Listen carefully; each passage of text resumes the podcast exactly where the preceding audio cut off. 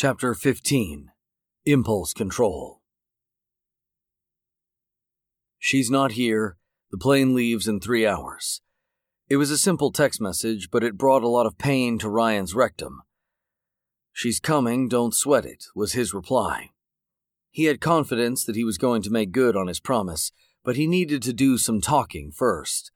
He was horny, even though an hour earlier the young hopeful from Iowa had given him a mediocre handjob. Ryan had never come from a hand job before, and this girl wasn't going to change that. She jerked him off for almost 20 minutes before she finally relented to pressure from him and leaned over the car's center console and put his cock in her mouth. He had come almost immediately, and he had laughed at the amount of cum he had shot onto her tits.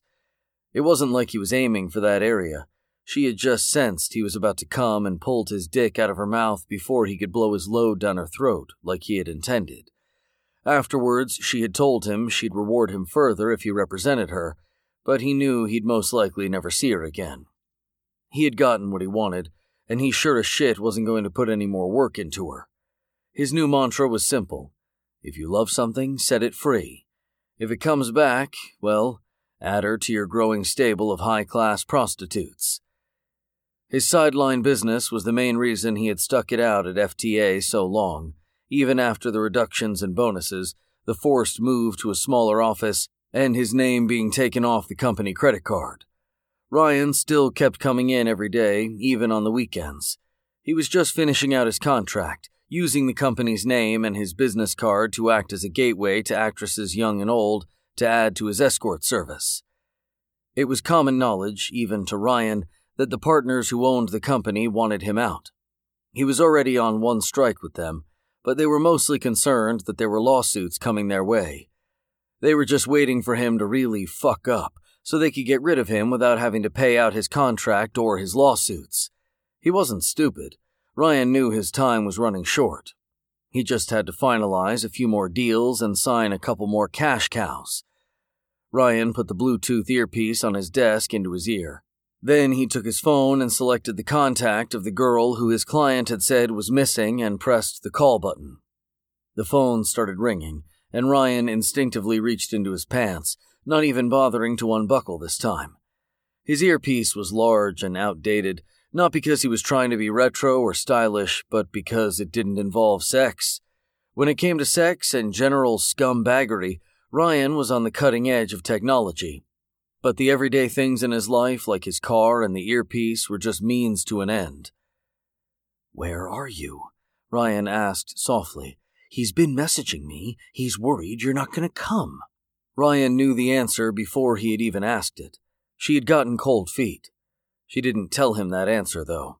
She just made up some terrible excuse about her roommate going into cardiac arrest or some shit. So you're canceling on me, Ryan said with an overly elaborate sigh. That's a real pity. This guy is one of my favorites. He's an absolute sweetheart, very generous, and very well connected. You know that's why I chose you, right? This guy was neither of those things. He was wealthy, but he got fucked in his divorce and was forced to pay two thirds of his monthly check to finance his ex wife's love of high fashion and young cock. Young cock that Ryan also provided. He couldn't charge much for that, though. Young cock was a dime a dozen. Ryan could sense she was starting to regret her cold feet. She was downgrading the cardiac arrest to heartburn. These girls always needed a reminder of what they were doing this for, what they could do with the cash, and that they had nothing better going on anyway. Hun, he's single as the day he was born. Why are you making this so difficult for me? Ryan whined. You're not going on a date with me, remember that. This guy is going to fly you to Vegas, put you up in a nice hotel, wine you, dine you, and buy you dessert. It's going to be the most fun and exciting weekend you've ever had. He wants to be with you. He chose you, and I didn't even show him a picture. I just told him about your personality and how clever you were. He wants to be challenged. It stimulates him more than anything else. Needless to say, all of this wasn't true either. This guy wanted to fuck.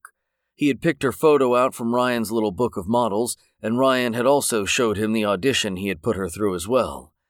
She was pretty and compliant, and that was what the guy wanted, not clever conversation. You better get moving, Ryan said as he scrolled through an Excel document. You gotta get through TSA and traffic is gonna suck. The Excel document wasn't excessive. It was comprised of 20 names and phone numbers of all the women who he farmed out to the various men who needed some company. He knew she was coming around, but he needed a backup plan. This guy had already paid up front, and Ryan had immediately converted the cash to Bitcoin and sent it to the USB wallet that he had secreted in his top drawer at work. You need me to order you an Uber?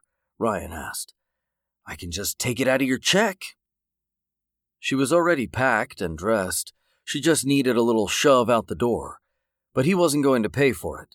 He took a 50% cut of the small time girls like this one and 30% of the big name ones.